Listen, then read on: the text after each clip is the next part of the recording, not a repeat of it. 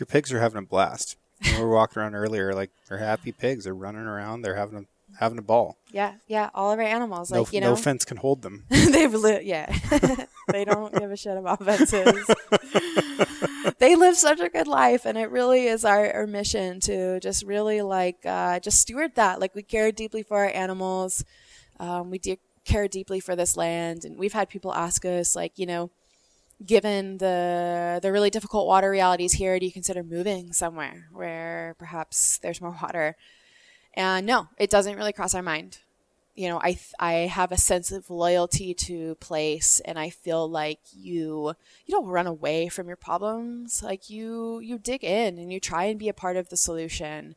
And honestly, like globally, like you know, you're not going to run away from problems. It's just going to be a different problem in a different place.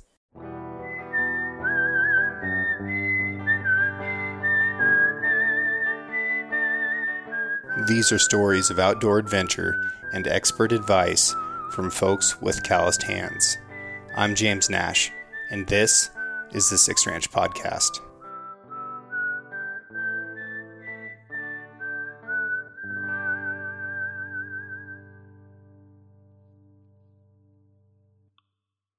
The Six Ranch Podcast is brought to you by Sig Sauer.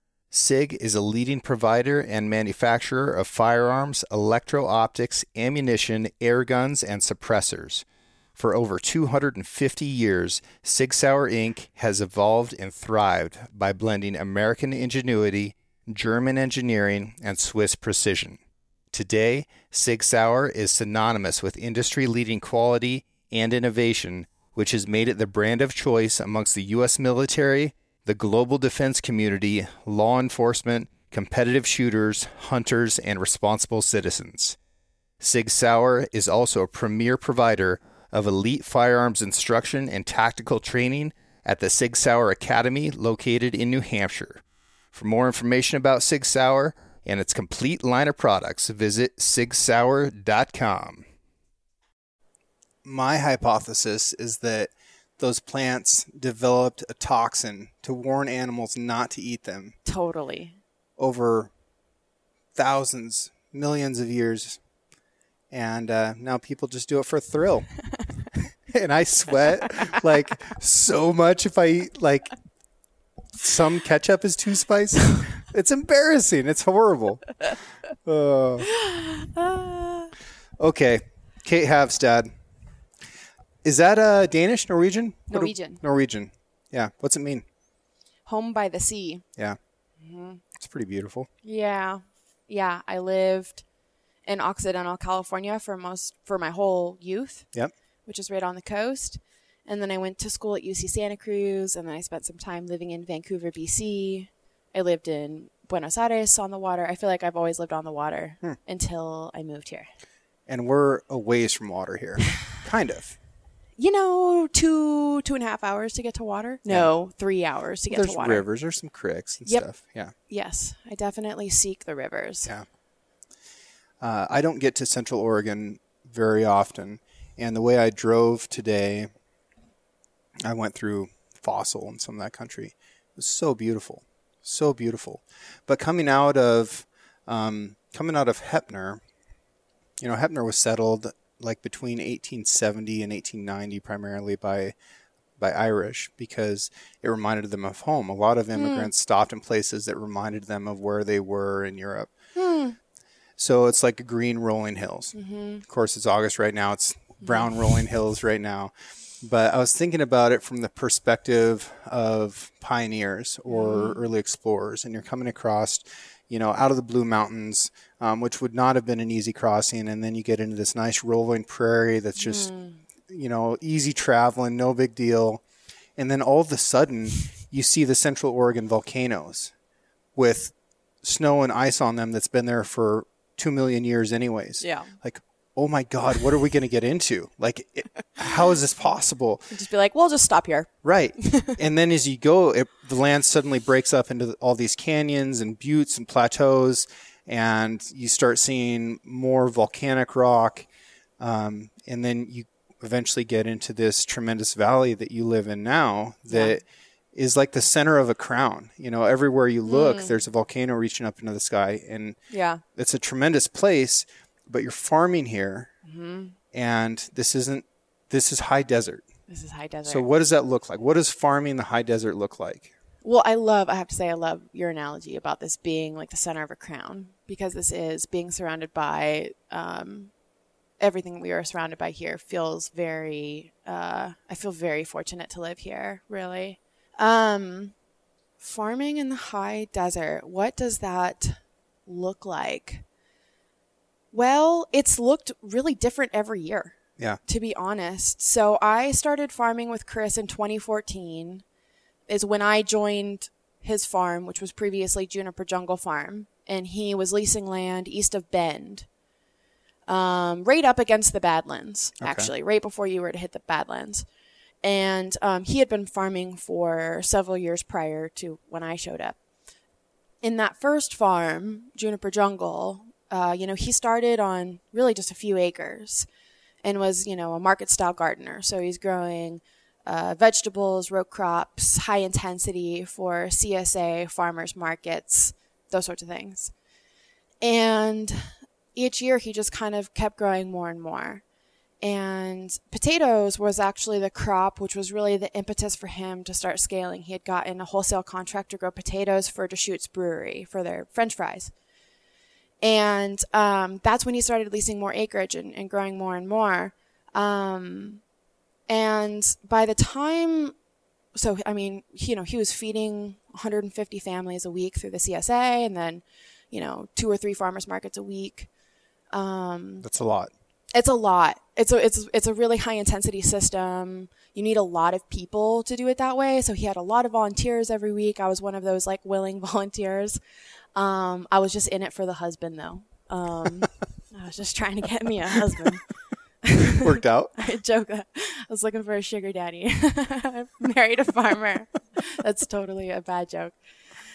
So, so by the time we were like the last year we were at Juniper Jungle Farm, you know, he had probably five different leases and he was spread across five different farms trying to stitch together enough land to do what he was doing. And Yeah. it was just, it was chaos.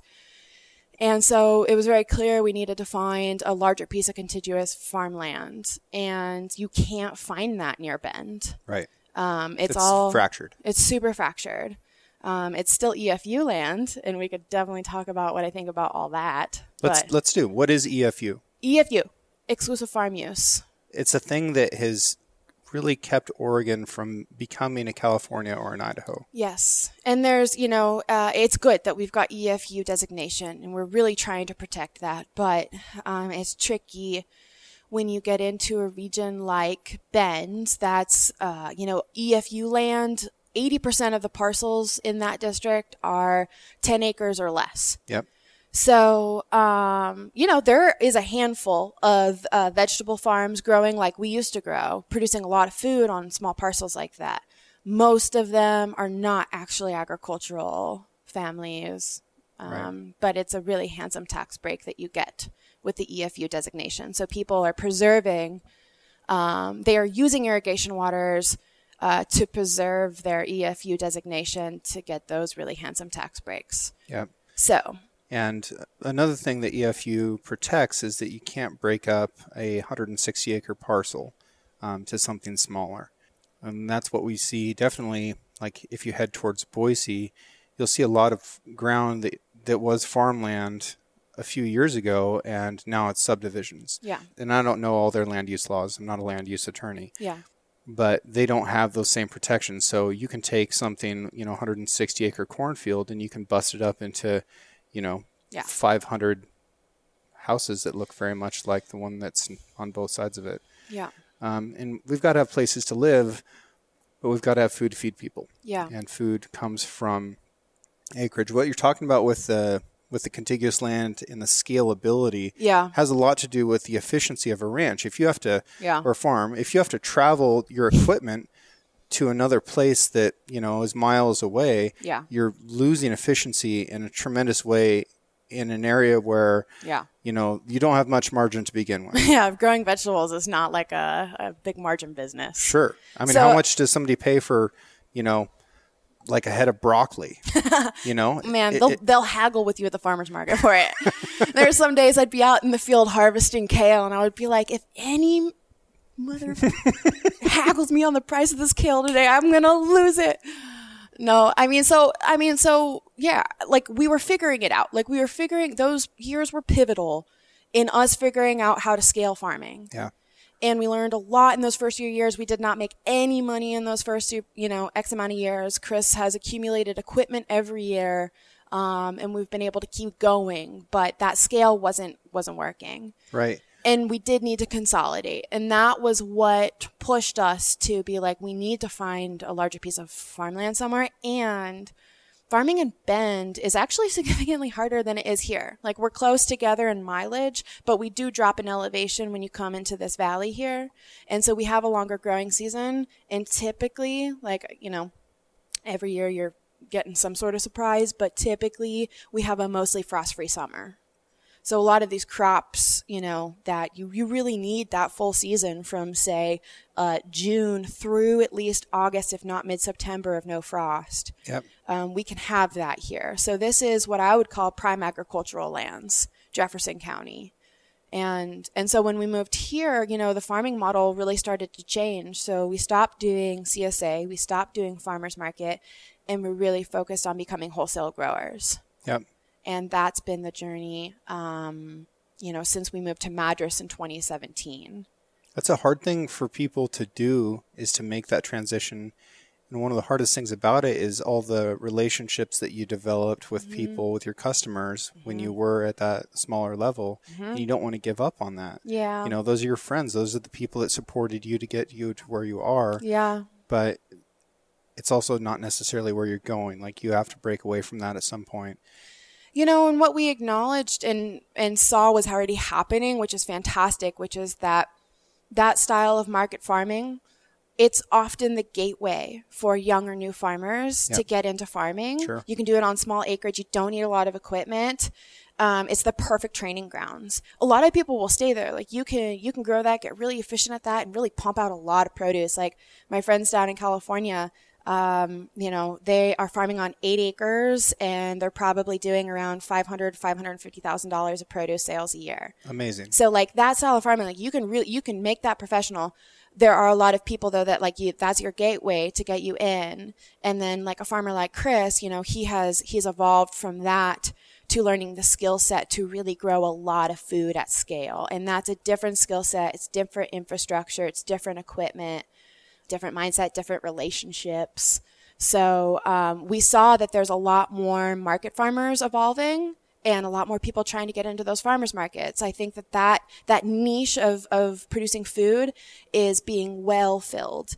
But like what we don't see a ton of is we don't see a ton of farmers, young farmers, potentially learning how to do I'll say specifically organic agriculture at a much bigger scale, Right. which is what we're doing here. Yeah. Why is it important to you to farm organically? Mm. Whether you use the word organic or not, I think one of the greatest ways to produce food is trying to do it in nature's image. Like trying to create your systems yeah, in nature's image, like really following what would be natural processes for normal ecosystems health. And organic is just this like word for natural farming systems. Right. And now it is a regulated term, so it has that layer of things on it. So, you know, the word organic is just one that we use that most of the population understands what that means. So most of the population understands what organic is, is that you're not using certain pesticides, certain herbicides, um, certain fungicides. I will say that the organic standards does allow for the use of certain things that we don't use. Right. So it's less about the word organic. It's more about like the, the, you know, we are definitely a beyond organic. So when I, you know, first started uh, volunteering on Chris's first farm, what actually attracted me the most was that he was farming uh, based on biodynamic principles. And that's a whole rabbit hole. But you know, biodynamics is this is is a is a form of natural farming systems that um, I mean, you're taking into account, you know, you're looking at your farm as its own microcosm, its own ecosystem, and you want to create uh, a form of self sustainability within that system. So, you know, ideally, we're not bringing any inputs in that we need for fertility, and there's really no waste of this system that we're having to dispose of. So it's a lot of crop rotation using different animals mm-hmm. to, to propagate different forage species, mm-hmm. um, and then, you know, ideally taking a crop, um, a harvested crop from all of that. Mm-hmm. Um, yeah, and yeah. letting the animal, letting the both the cover cropping system and the integration of livestock is key in biodynamics. Um, you know, and now people are using this word like regenerative agriculture is becoming like more of a term people are using. But in biodynamics, which was like really our first love, um, the integration of livestock on your farming ecosystem is absolutely critical for ecosystems health. The first person to use the word biodynamic um, with me was uh, was Stephen Smith after he was down here, and uh, God bless his heart, he was trying to explain it because I was like, "What what what kind of hipster term is this biodynamic?" And uh, and he he he drank he tried he tried he goes. Uh, um, I'll never forget it's this. The stars and the moon. Uh, no, he said it's like the original organic farming. I was like, I'm pretty sure farming was the original organic farming, dude. Like, what are you talking about? He was trying. Totally, you know, I'm, I'm totally. beating up on him here, but uh, yeah, it was it was funny.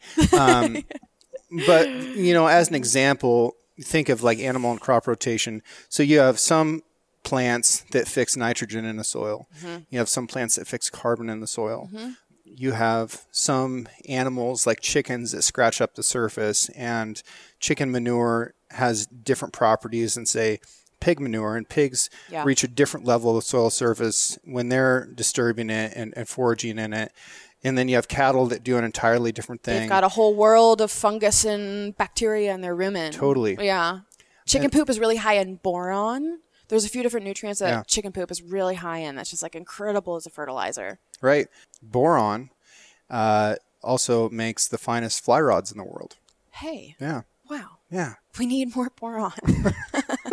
more chickens. Yeah. No. Uh, no, it's you know, and it's like biodynamic. So you know, you want to have this like our, our, our goal is to have a closed loop farming system. So we're producing the fertility that this land needs for optimum health. And then the land is producing everything that we need to sustain all the beings that are living on this land for their optimal health. And that's humans and animals and like the greater community. Sure. So it's definitely like it's it's mindset about like like like true health, like true wealth. And, and, and people listening to this, they're like, okay, it's a closed loop, but you're taking a harvest. So yeah. like something is coming off the land. So what is that thing? Yeah. And this is a really interesting thing to talk about right now because yeah. that thing that is coming off the land isn't actually coming off the land, it's coming out of the atmosphere. Yeah. What you're bringing off of it is sequestered carbon. Yeah, absolutely. I mean, it's just like, you know, photosynthesis is magic. I think about this all the time. Yeah. Like we are just harvesting the sun. Right. That if you're a good farmer, if you're a good rancher, you're just like you're you're optimal you're photosynthesizing optimally. Yep. That's your goal. Yeah. You know, I'll tell you the first exposure I had to biodynamics was, well, I'll add that we are currently drinking this biodynamic wine. It's very good. It's very nice, yeah. right? It's got something something special. But I worked at a at a winery in Santa and Cruz. Just so the folks know. Yes. Where did this come from? So this came from Hiyu Winery in Hood River. Yeah. And how's they, Hiyu spelled?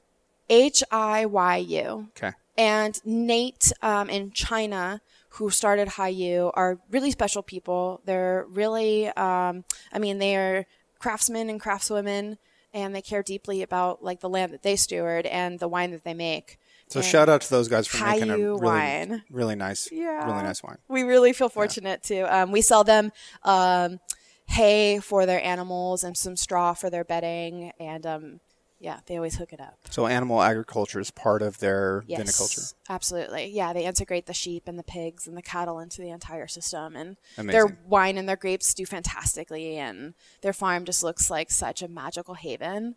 Um, That's awesome. And so my first exposure to biodynamics was through wine. So a lot of people are first exposed to it through wine. And you know, the wine business is all about terroir. It's all about that like essence of place that it is hard to put a word to it, but there is something geographically expressed in that product coming off of that land. And so it does make sense that, you know, people who are very into wines are familiar with biodynamics because biodynamics is all about creating this really healthful, like vitality rich land that expresses itself in, in the food coming off of that land. And so my first like aha moment with it was, um, we were doing a, a tomato testing. Um, the winemaker, he had us taste a tomato that had been farmed on the same piece of ground next to this other tomato, but it had been farmed organically and just sort of like in a normal system.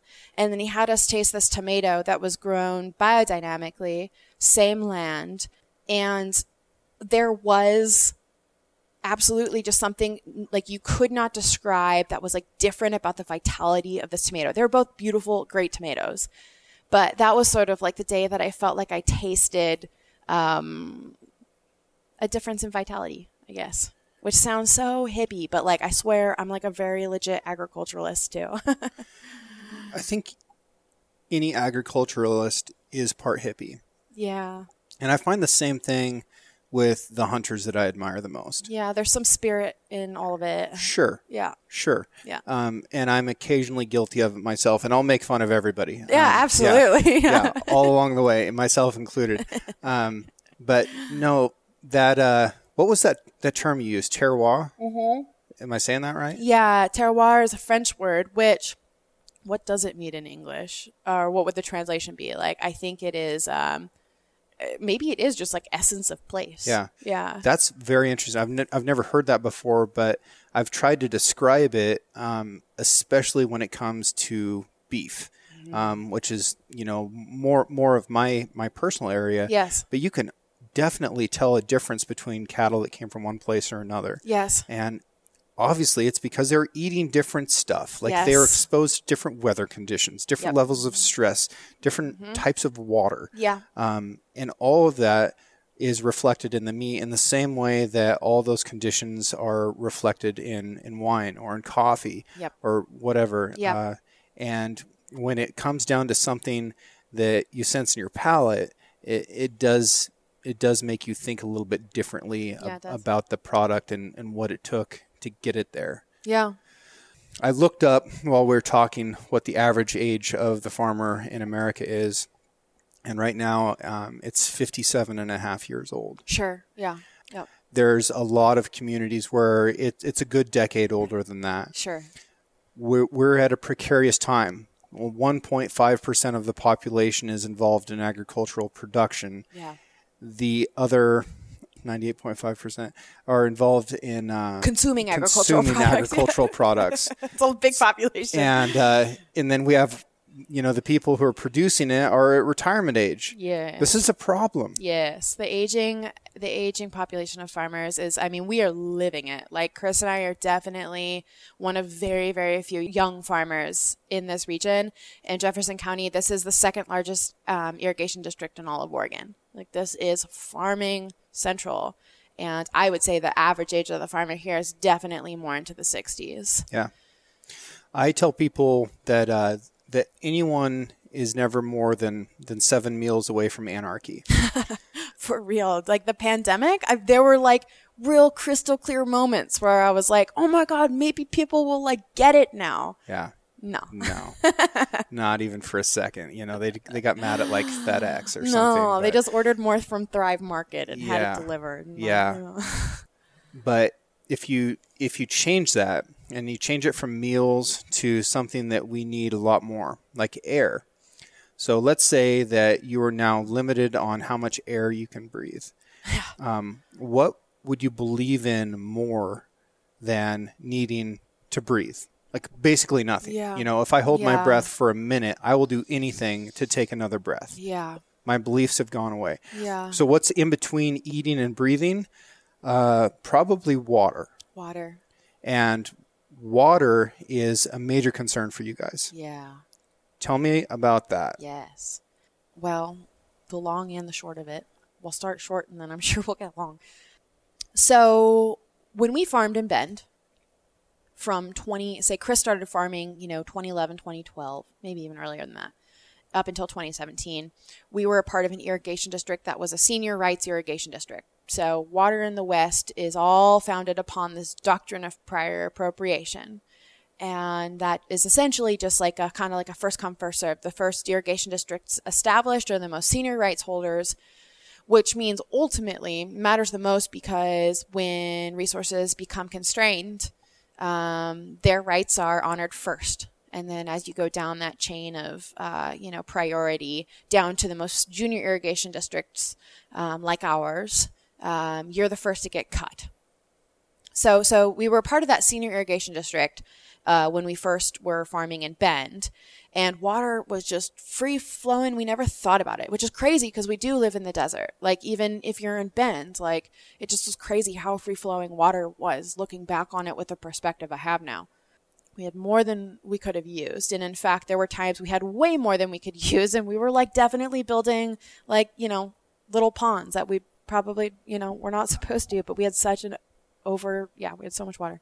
I got in trouble for that once. Yeah. I mean, I get it, but I'm also like, "Shh, it's here on my land. yeah, I, I just wanted to. I, I, I took an excavator out and I dug a hole in a pasture. yeah, you got to deal with it. and uh, and it, it wasn't in a drainage. There wasn't a creek going through it. I just dug a hole in the field. Yeah. Um, which is hundred percent legal, and water got in it. Ah. Yeah, right. But that's Kate Brown's water. that's not my water. so somebody drove past, saw some of Kate Brown's water in my Yeah, hole. yeah. Um, and I had to go talk to the water master, and it was this big thing. Yeah. And it, you know, turned out to be a legal thing. Yeah. Um, I should have done the research ahead of time to make sure that it was legal, but Sure. it turned out to be fine. Great.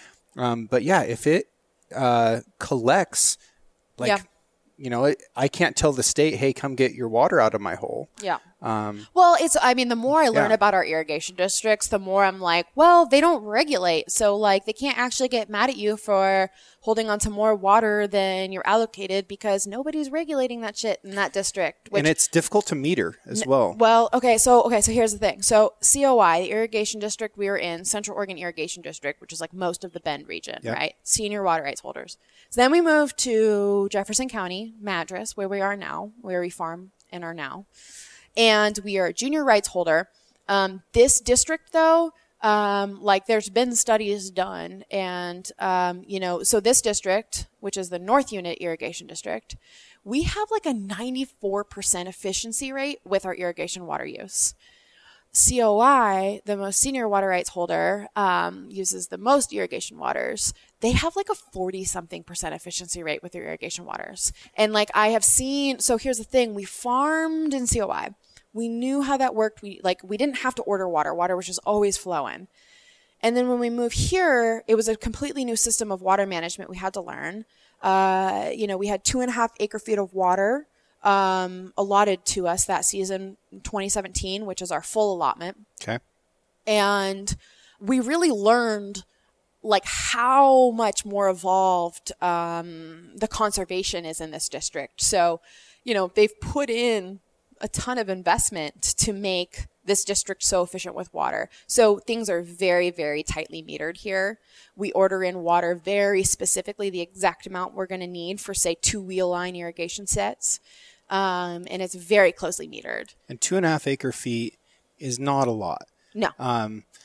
So one acre foot of water for for the folks that don't know is if you take an an acre, which is a two dimensional measurement, Yeah. and then a foot deep, and that's the amount of water. Yep. Um, that's three hundred twenty five thousand eight hundred and fifty point nine four three U.S. liquid gallons. Sounds like a lot, but when it comes Sounds to like a lot, but when it comes to irrigating- irrigating, um, yeah, it's not even a drop in the bucket. It's a drop in the Olympic sized swimming pool. Two and a Yeah. half acre feet is nothing. So when we were in COI, so COI for perspective, so say our uh, North Unit Irrigation District, our irrigation allotment at 100% is two and a half acre feet of water, which we had in 2017. The COI uh, Irrigation District's allotment is really more like five to six acre feet of water. Yeah. Um, and this is again in like a very urban area.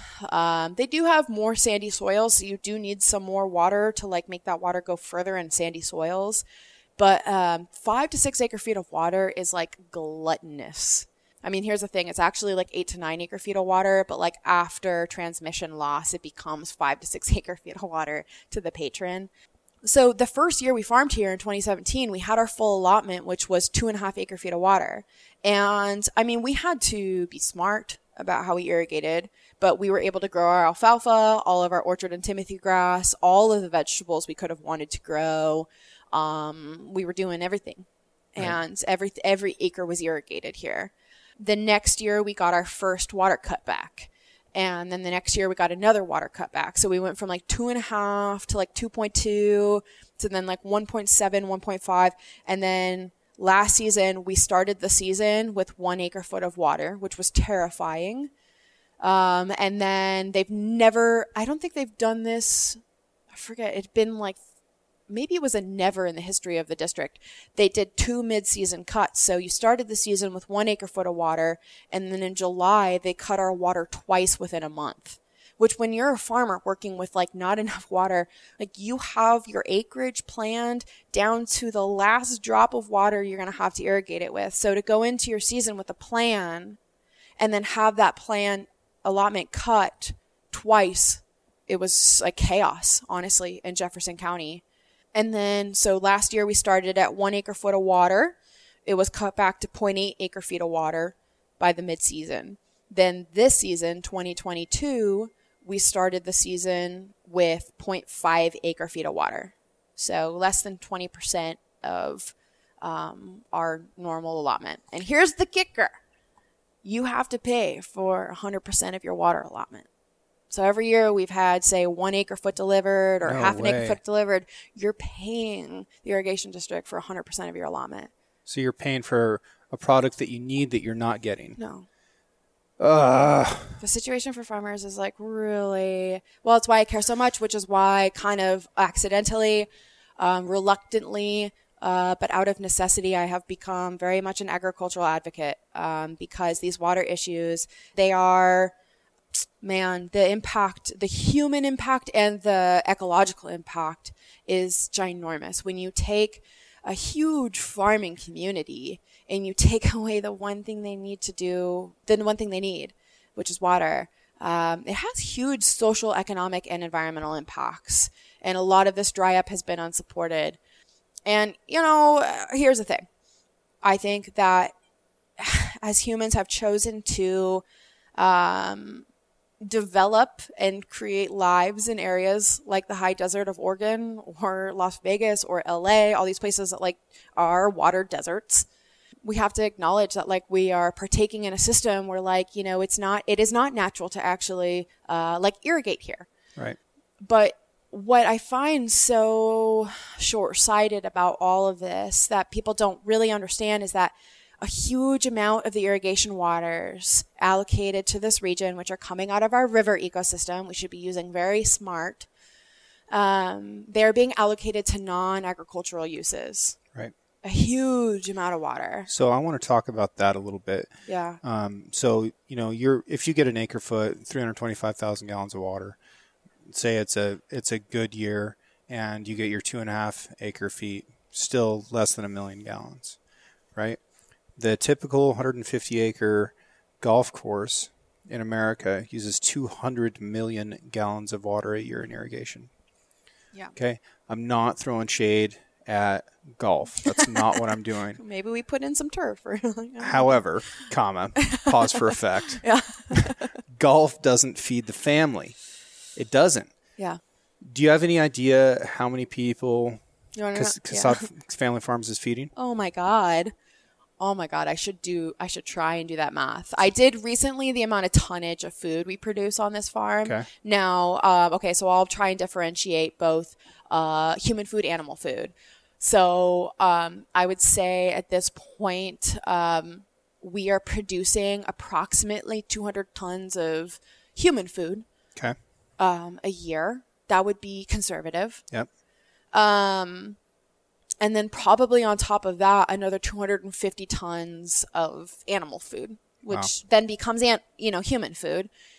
Um, and we're doing it all organically. We're doing it, I call us conservation farmers. So, I mean, like we make our management decisions here based on not just the, the, the economic, you know, equation. We're also making our decisions based on like our ecological impact. So when it comes to okay, let me tell you how many golf courses there are in Central Oregon. There are approximately 25 or 26 golf courses in like the Greater Bend region. Um, we are in a desert. That's a lot of golf courses in the desert. And then, um, you know, there's been this proposal. I've been very vocal in public about opposing a, a development which has actually been contested for 17 years. Um, it's called the Thornburgh Resort and um, it, it's a development which would be building um, a lot of um, you know you know one night lodging units, um, a clubhouse, three new golf courses, and something like six you know private lakes, all with um, primarily groundwater, and I think there is some irrigation water that is a part of the like trade system to get the groundwater. Wild. And um, it's been so heavily contested, and this developer just keeps pushing for it. Um, we don't need three new golf courses here. You know, the farming population uh, is struggling so hard. It's just so wild to think about in these times of extreme resource constraint uh, what our societal priorities are. And I mean, there will come a time probably in which those primal needs of like safe water, safe food, and clean air like become things that people really understand. It's like the few things we truly need. So you and your husband, with less than a million gallons of water a year, based on some quick math here, you're producing all the food that basically would give people all the food that they need, one person for 200,000 days a year. Yeah. Yeah. Yeah. So We grow a lot of food with not very much water. Yeah. So, I mean, we're very efficient. 200,000 by Yeah. 365 and yeah, that's how many people you're feeding. And you know, we've refined what crops we grow here, understanding what our constraints are. So we are picking the crops that are going to be resilient to our situation here. Um, which, you know, like again, like our gateway into farming was vegetables. Like we love to grow vegetables. Uh, but we've always incorporated animal agriculture because it's like just a fundamental of having an ecosystem of optimal health. Yeah. Um, but as water has gone away, um, what has become very clear is like to have the greatest ecological impact here, given the context that we're in right now, um, increasing our animal agriculture is our farm's answer to survival. Um, so yeah, this season we were contracted to grow probably 40 to 45 acres of potatoes. We only planted 10 acres, which Chris kind of like sn- even snuck that in. I was like, okay, I think we can do like four to five. And he just planted 10 because, you know, he just wants to grow potatoes. Potatoes are a tricky crop. Yeah, they are. You have to be very skilled to grow potatoes well. But one of the funniest things about potatoes to me is that they love nothing more than a place that used to be sagebrush.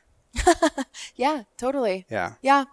You know, we always, um, before we come in with the potatoes, you know, a part of our organic crop rotation is we won't return to a parcel for at least five to seven years After- with the same crop, right? Okay. Yep. With any crop. Mm-hmm. Yeah. Yep. So if we did potatoes, you know, one year, we won't come back to that land with potatoes for five to seven years. Mm-hmm. So like that, yeah, that, that time of dormancy that it's probably had on a sagebrush land, Right. um, benefits the potatoes. Yeah. They're, they're prone to the, the fungal blights.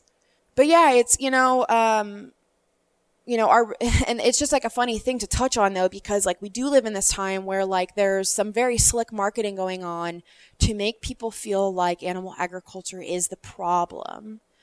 And, um, Cow farts. yeah, cow farts are the problem. I'm like, no, it's not.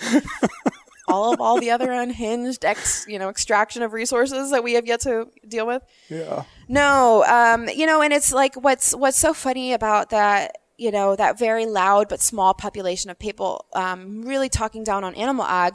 I think that they live very, very far away from the land.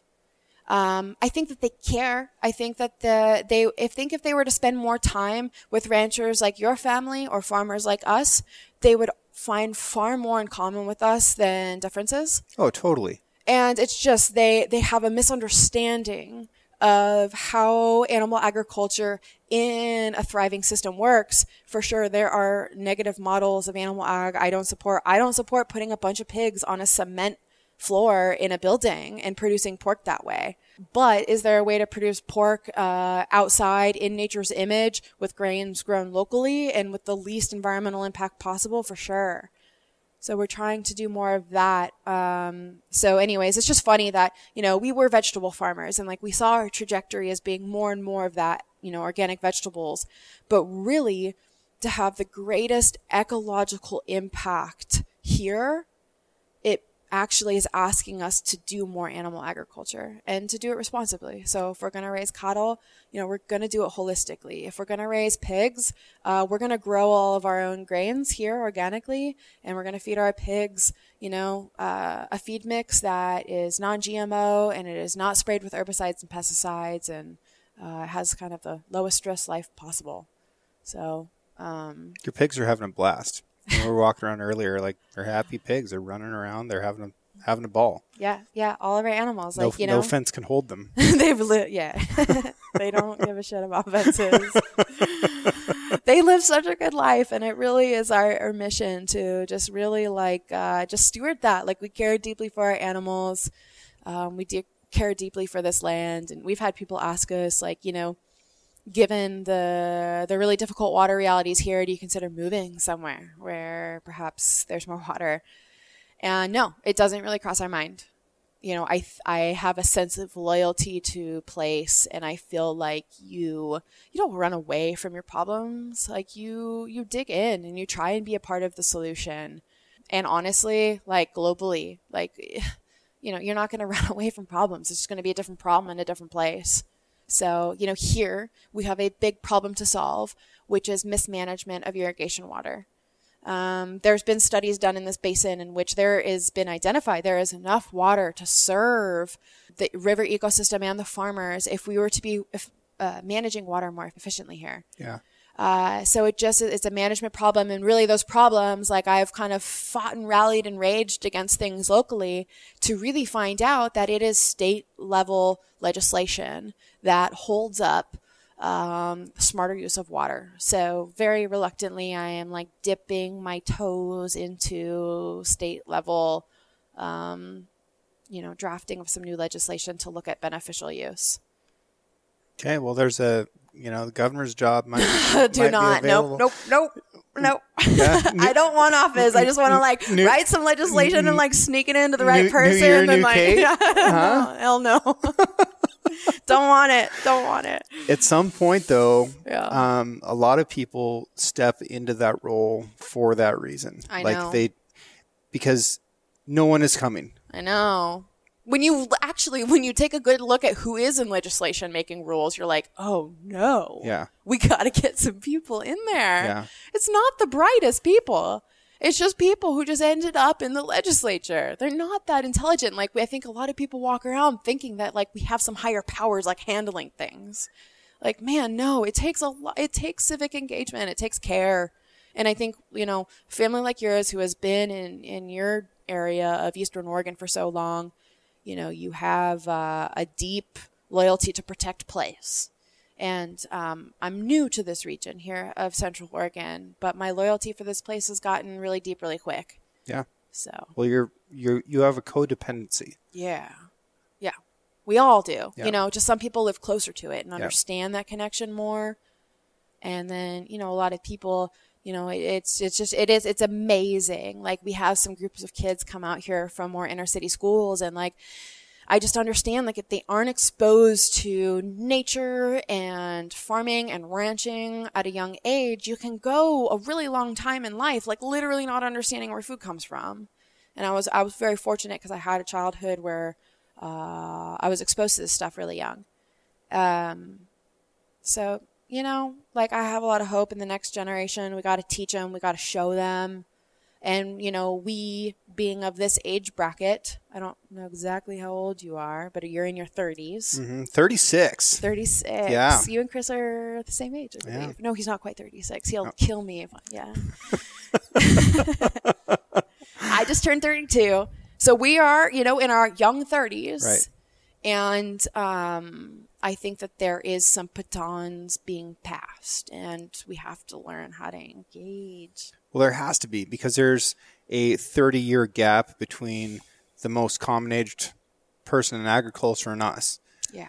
Um, so in that gap, like, what's going to happen? Yeah. It's like suddenly we're going to have the keys. Yeah. it's Yeah. like, well, I don't know how to drive stick shift. Yeah. Man, it's literally it's on the land and it's financially too. I read a statistic about how this is the largest financial transfer of wealth like ever in the history of humans, right? Like um I don't even know what those numbers mean. They're just like make believe numbers. But like there's the largest generational transfer of wealth happening right now for the next 10 years. Yeah, people who started investing in the 1950s. Yeah. and what how does that generational wealth get put to use now so uh, i like to be hopeful about it like you know our generation grew up with this understanding of um, i mean we're living through it we're living through uh, a new pattern of fire cycles we're living through a new reality of drought we're living through uh, definitely just different seasons in these places that we have typically more temperate winters or more temperate summers. We're just having these extremes.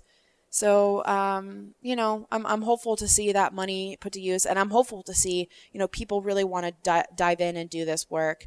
And, you know, yeah, like it's great to be a market farmer. We need uh, the farmers markets. We need these smaller systems of food security for sure. We definitely need people to be learning the skills to be growing food at scale. And hopefully, like somewhat alternatively to the conventional model um, because I don't think that that conventional model has served us. Sure. And we're not just talking about animal agriculture at, this point. Yeah. Because a lot of the produce that services this country that comes from the Central Valley in California, it's strip mining soil. Yes. Um, you know, and, and I'm very careful not to not to throw stones at anybody within agriculture. You know, if somebody wants to raise cattle, you know, a polar opposite way of me, that's fine. Yeah. You know, I'm not going to talk trash about the dairy industry, whatever. Yeah. Um, but if you're concerned about animal agriculture and you're willing to go to the grocery store and and buy a plastic box full of spinach, you probably owe it to yourself to look at what that's doing to soil in some of the most fertile ground in our country. Well, what's a hilarious part of this is that, you know, we've got this um, very slick marketing akin to the sugar industry's marketing uh, when it comes to the fake meat industry.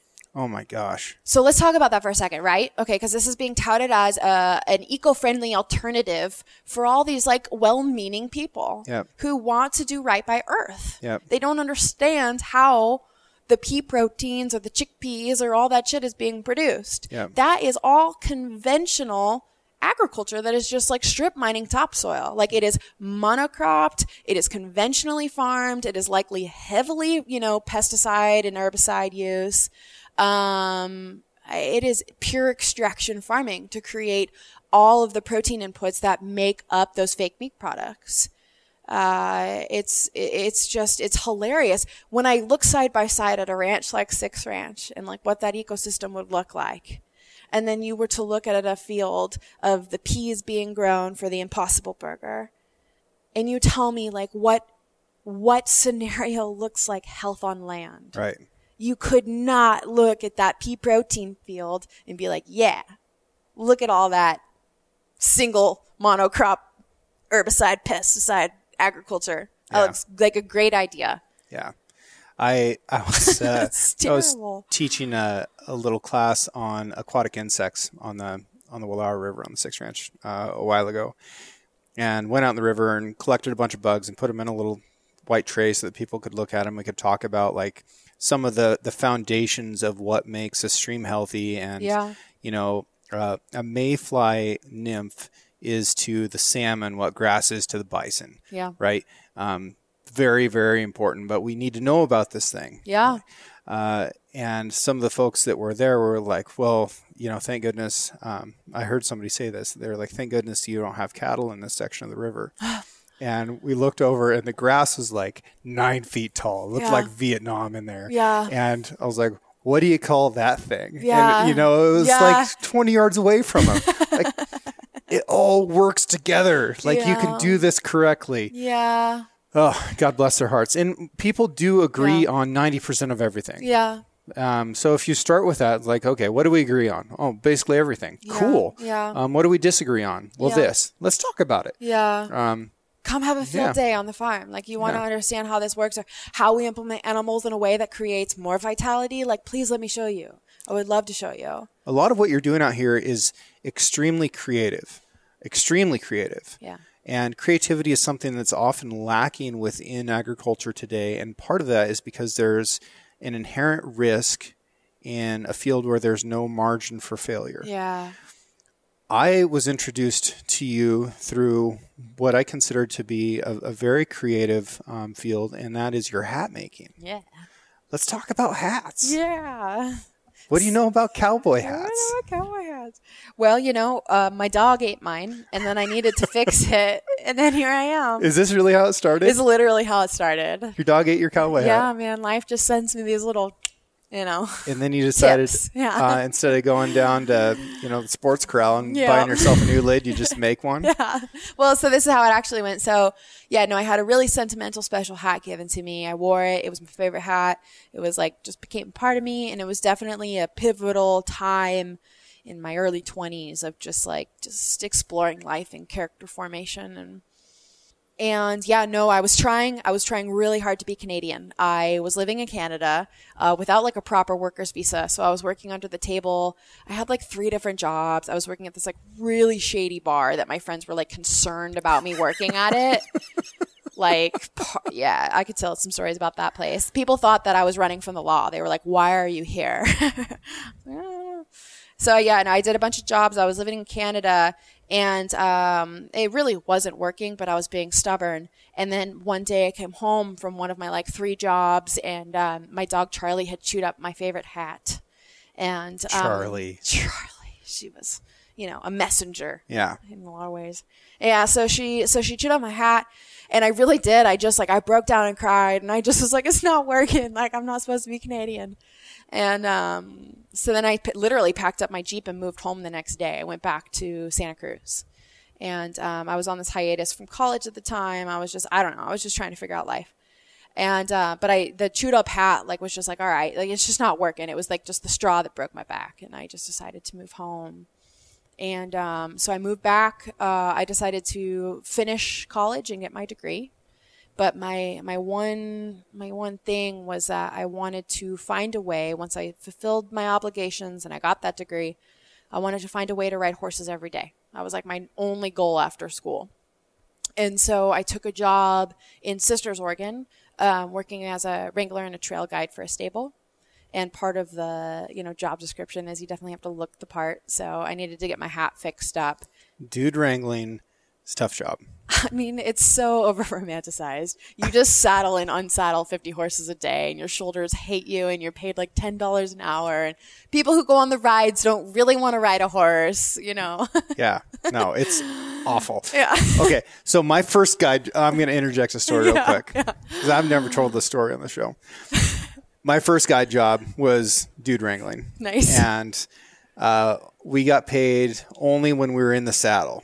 Okay. Um, and I think it was seven bucks an hour. You could keep whatever tips you got, but it was seven bucks an hour when you were in the saddle. So, kind of the biggest money you could make was by doing the one hour trail ride over and over again all day long. Yeah.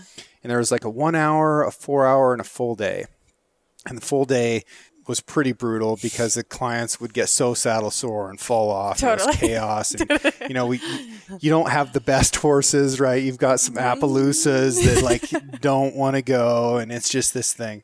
So one of these appies was named Stubby, Uh-huh. and I ended up with Stubby in my string for the day, and I wanted to do eight one-hour rides You're just day. flipping I'm, rides. I'm just trying to max max it out. Like I'd ride back in, pick up a new string of tourists, and we'd go and do this one-hour loop again.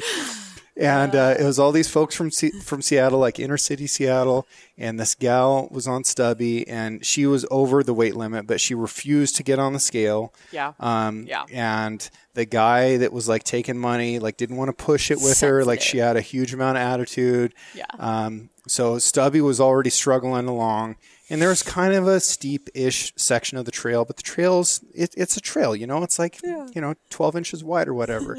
and she goes, "He's walking on the side of the trail," and I said, "He's walking on both sides of the trail. You know, he's wider than the trail is." And she was leaning in towards the hill, so he had to lean out away to like balance. oh, yeah. And like they kept fighting this fight, and then she fell off. Oh. And It's a long way down. right, the ride must go on. So I sent the rest of the clients with with them, and I'm like, I'm going to get her back on this horse. I'm 14 years old. I think I'm the strongest human since the Incredible Hulk. No Yeah. mounting block out there. No, God, no. So we get like one leg up into the stirrup, and that was a chore. And then I start pushing on the only surface that I can, and I am elbow deep in this woman's ass, trying to push her up on this horse. The horse has wants nothing to do with it. N- Like it is, Stubby is not helping me. He has zero interest in this woman. As a 14 year old, you don't even know what to do. Dude, it's so horrible. like I don't want to be involved in any of this. I just wanted to wear like It's not worth seven dollars an hour. no, no. I just wanted to make some money for the summer and, you know, uh. work my way into guiding. And, uh, you know, eventually we give up. Like, this isn't going to work. And we have to walk back, and it's a couple miles. And walking wasn't her thing. Um, oh, dude, it was so brutal. That's so brutal. uh, that But is wrangling. that is dude wrangling. Dude wrangling Yeah. in a nutshell. Yeah, I did that for not very long. I uh, nope. yeah, I could make more money waitressing, so I was like, all right. So no, but I mean, it worked out because ultimately, like, I ended up in Sisters, and I was doing that in the morning times, and then by you know midday, uh, I was um, well. So I, I had found this hat maker who was willing to uh, take a look at my hat, see if we could fix it up Okay. turns out to be way too far gone. Like you can't bring a hat back from like dog. So were you were you guiding with this chewed up hat on? I don't remember what I had as. I think I had like some shitty wool as an interim. Okay. And then and then yeah, the hat maker was like, yeah, yeah, no, we can't bring that back, but we can recreate it. Like that's what a custom hat maker does. It's like whatever you want, like we can create it. Yeah. So we recreated uh, my hat. I wish I still had that first hat. I honestly do not know what happened to it. But um, so I started. So I I built that first hat. You know, really just observing this hat maker, and I just was sort of like, you know, can I keep coming back? And um, he said, sure. You know, he was just working by himself in his little garage shop, and I think he liked the company and thought it was endearing. I was interested. Um, so I worked with him. So it was really just like uh, observe, observe for a really long time. And then he started letting me get my hands on the material. Then I started building hats. And this was in 2013. So I was working with him. And, um, you know, it's cute. It's a connection to actually my relationship with my husband, Chris, because his hat became sort of the impetus for me to leave that first mentor shop and start on my own. Hmm. Chris's hat was the first hat that I asked that teacher, you know, I'd like to do this one 100% by myself. Like if I purchase the material from you, like can I do this because I want to trade this farmer for a vegetable CSA? Yeah. Which that man could not wrap his head around like this beautiful hat being like equivalent to some like vegetables. Right. Like it just I was like, "No, this is gold." So, um, so Chris's first hat was actually, and I have it hanging in the showroom. It was really the impetus. I put this. I had a, a, a wood burning pen, and I always had this idea that like when I can build my own hats, like I'm gonna put this four direction compass brand into all my hats, and I wanted to do that, but I didn't have a brand, and so I had this wood burning pen, and so like in Chris's first hat is this like terribly etched four direction compass um, with this wood burning pen and that was the hat that ultimately uh, kind of like started to like push me out of working with that first mentor. And i started to accumulate some of the most primitive materials i would need to build my own hats. And um, at the time i was living in this apartment in a horse barn. And the owners of that property they were like well like you know the the wash stall of the barn where you just had the like you know rack that you tie the horses up. It was like a fancy little washroom for the horses they were like, well, you can use that. So I built a table on that wash rack and I put my first few pieces of equipment in that washroom and I started building hats out of it. And that was in 2014. How poetic that a wood burned compass and a hat ended up giving you direction. Well, and that was the thing, as I was just sort of like, it was this symbol of like, I just had this mentality and I still have this mentality of like, it's cheesy, but it's just like, trust that inner compass. Like, I can't explain sometimes some of the decisions that I've made. Um, but like, when I am tuned in and really listening to something like bigger than me and deep inside of me, um, it has led me to these like, like really amazing things that I'm now doing. So I wanted to keep that close to mind, like trust the compass. Like, yeah. Give me a five minute rundown on what it takes to make a felt hat. Yeah. So to make a fine felt hat, you have to start with the finest felt. and the finest felt is a beaver felt. Yep. So I have worked with beaver felts for the entire time I've been building hats. So that would be, I think this is my ninth season building hats. And, you know, and I worked with actually, you know, I, I blocked up some wool felts and I've blocked up some rabbit blends. Um, and they're fine. What does blocking mean? Blocking is to take like the raw felt body and then um, you get it started on a wooden block. So uh, you can't see what I'm pointing to, but I have all these wooden blocks up on my shelves. A lot of them are vintage. And it's the first step of the process to, is to really just stretch this fur felt over the block. And you start out with sort of like a general size and a general shape based on either the customer you're building for or ultimately the style you're going to go for. Yep. There's different blocks for different styles. So I've got some dress blocks and I've got some western blocks. And then I've got some just some like, you know, kind of middle of the ground Yeah. styles. So they're similar to like the last that a shoe would get built. around. Yeah, super similar to the last that like a boot is built on or any kind of shoe really. So I mean, and and the way that I build hats is very much akin to the way that they've been building hats since the 1800s. So I'm not super sophisticated in equipment. It's really just steam. Uh, you know, your wooden blocks, your wooden flanges, which is the piece that you shape your brim on. Uh, I've got a crown iron. The crown iron here is actually from the early 1900s, and it's just been kind of reworked. But the basis of that machine is an early 1900s machine. Right now, I do all of my brim plating by hand. I have a new machine I've been wanting to get for like eight years, and it's arriving in September. Ooh, exciting. It's a plating machine, so this thing I've done by hand, I'll, I'll have a machine to do here for the first time in nine years. But it's it's really just it's the process of making a hat and, and working with felt in general is a process of uh, steaming the fur fibers so that those fur fibers open up and become pliable, and then you do what you need to do, whether it's blocking, you know, stretching it over a block, or you know, once you've gotten to the finishing stage, you steam to then shape. It makes that kind of rigid felt open and pliable. And then as the felt cools, those fur fibers kind of knit back together and hold that structure you've just created. So it's it's heat, steam, it's you know ironing and compression, and then it's uh, sculpting. I do most of my shaping by hand, so it's sculpting. And the shaping of a cowboy hat is uh, is such a signature. Yeah. And it's personal. Yeah. It's regional.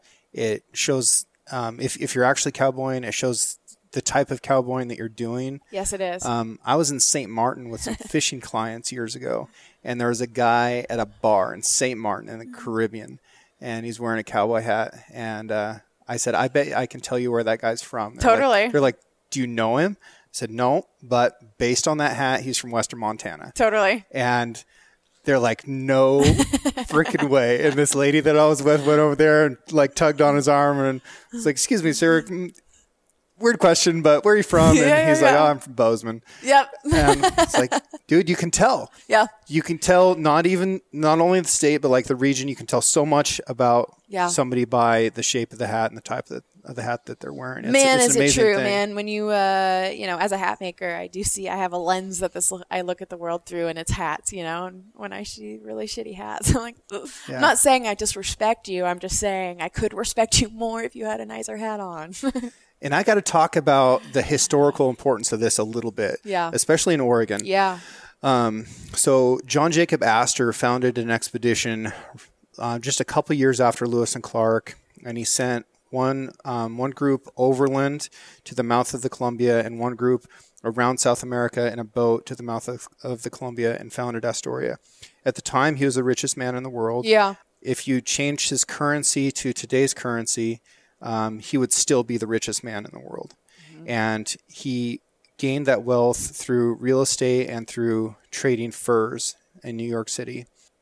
If it were not for his expedition that founded Astoria, um, which later turned out to be the route taken for the Oregon Trail and the California Trail. Yeah. So it forged the way for westward expansion. yeah, Um, it also placed a flag on the west coast. So without that expedition, the west coast, everything west of the Rockies, would have either ended up French, Spanish, Yeah. British, or Canadian. yeah, Um, like completely changed the face of the country, and it was all driven by the felt hat, the beaver felt hat. yeah. Isn't Like- that incredible? the the taste of fashion in Britain at the time, Yeah. like right before the War of 1812, that changed the rest of the history of the world because of felt hats. Dude, And here you are carrying on the torch today in I America. love that you know this history because really few people do actually know that history about really the establishment of the West and what a critical role the cowboy hat had in it.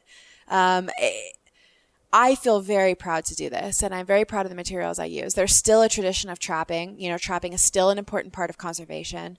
And and honestly, like uh, I'm very proud to build a product that is a beyond a lifetime product.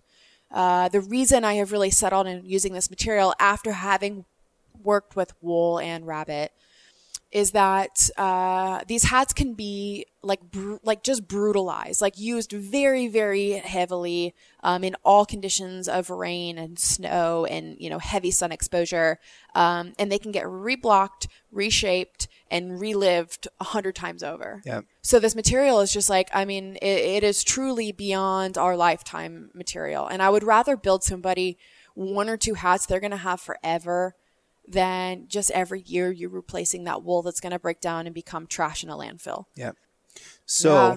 when I hit this little red button, we are going to measure me for a hat, and this is, I think, I think it's been five or six years since we first met, and I Yeah. think, and you were doing like a hat seminar or something. You've got an Airstream trailer that you drag around, teach people how to make hats in. Yep. It's the coolest freaking thing.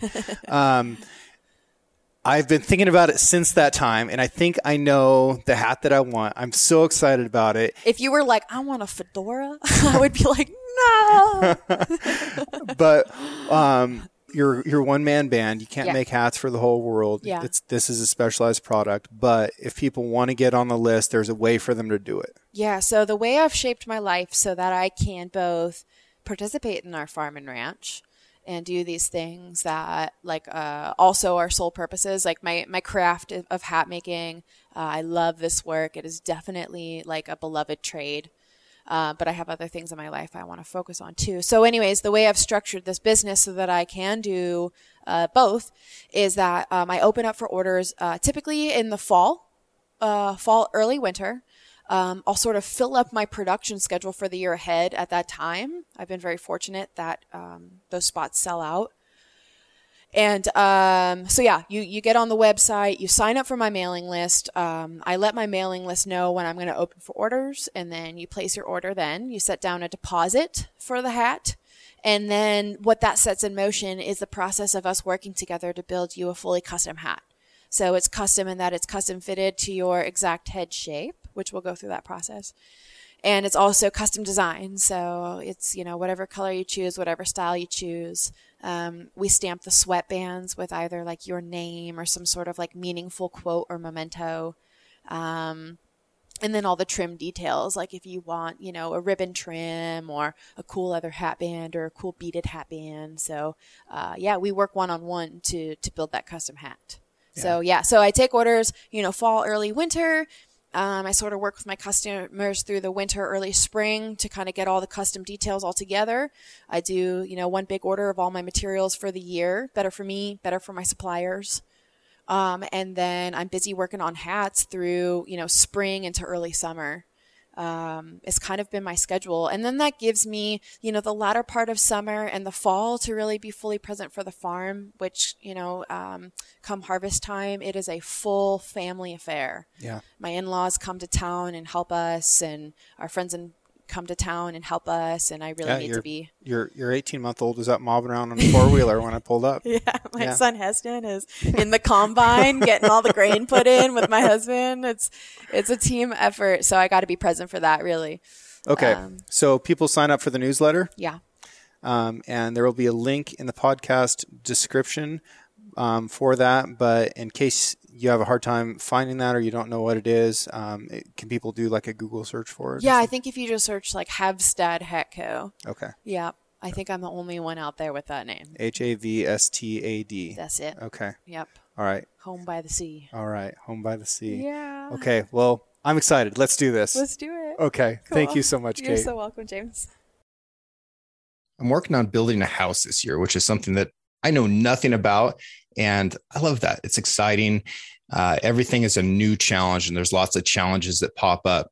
the other day we are laying out rebar and getting ready to pour concrete for the foundation of the shop that's going to be next to the house and one of the guys that was there that was helping one of the construction crewmen i looked over and he had a stanley thermos sitting on the end of the trailer i said how do you like that thing and he goes oh i love it i've had it for a decade it's like you know if you find any environment where people are out there working hard, working hard with their hands outside, no matter the conditions, you're probably going to see a Stanley product there. It's something that just goes with that blue collar labor because that's what this product is doing. It is out there working just as hard as you are. It's going to be there as long as you are. It's going to be there after you're done. It's something that that I feel passionate about with every piece of gear that I take either into the woods or into the workplace, like it's got to be able to outwork me. And I work really hard myself.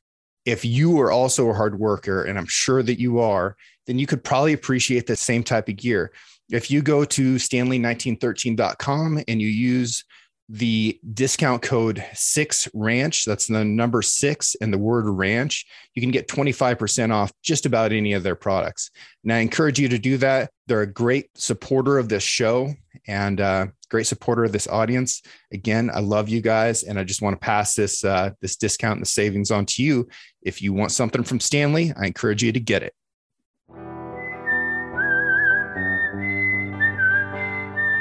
Thank you for listening if you enjoyed this episode, please subscribe and share the show with a friend. You can also rate the podcast and leave a review. Your support allows me to keep doing what I love, which is meeting incredible folks and sharing their stories with you.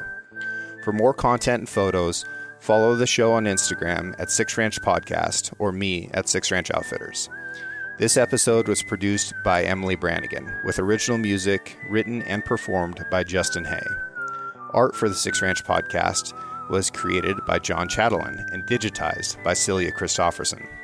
Tune in every Monday for a brand new episode of the Six Ranch Podcast. I'll catch you next week.